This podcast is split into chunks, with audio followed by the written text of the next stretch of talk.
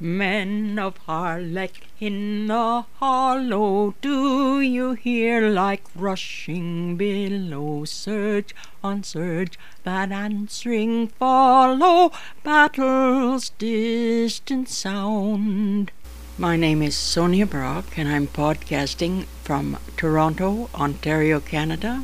And my podcasts together are called A Storied Life. This is a slightly different topic from my usual run of things. Where I used to work at a place that shall remain nameless, there was an interesting, well, significant case of sexual harassment one of our departments employed a fellow from another country, slightly different standards there. But aside and apart from that, he had psychological problems, paranoia combined with delusions of importance and what have you. And he was under the impression that women were interested in him who were not in the least bit interested in him, but he couldn't believe that they weren't, you know, completely taken in by his charms.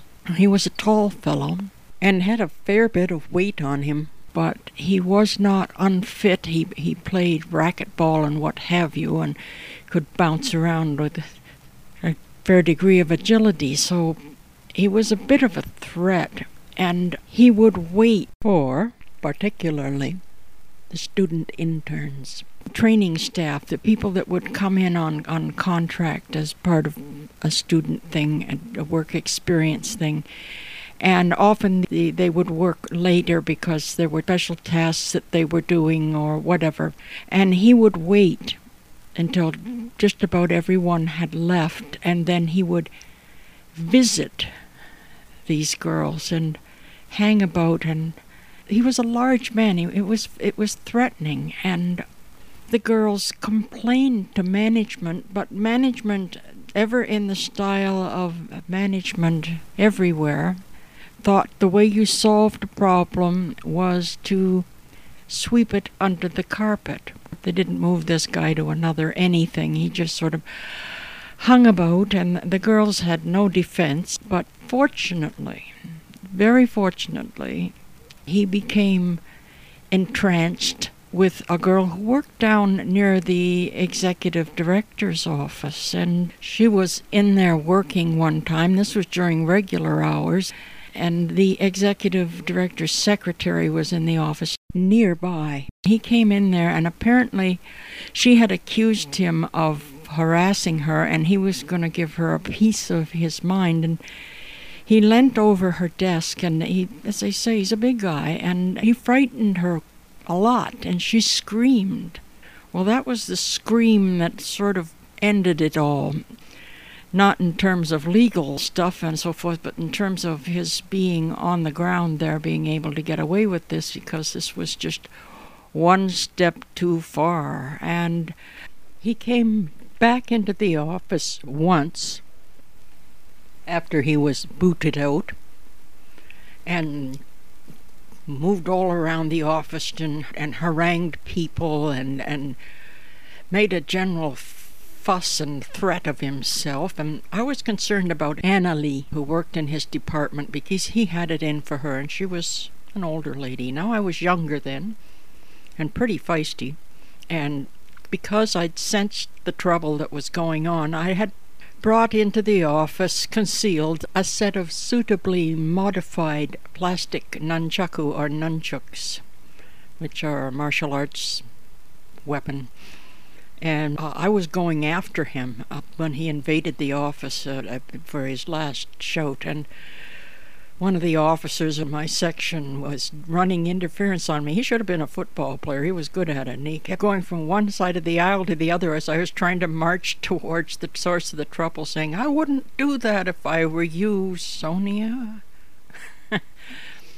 uh, management, in the style of management everywhere, overreacted after the fact and posted security guards at the door and, and wouldn't let him in anymore and this and that and the other thing. Well, problem is they, they hadn't given him fair trial, as it were, and he brought a case with the union and this and that and the other thing, and it dragged on for years. And he accused any and everybody of being against them and tried to pull them all into this case because he was so important.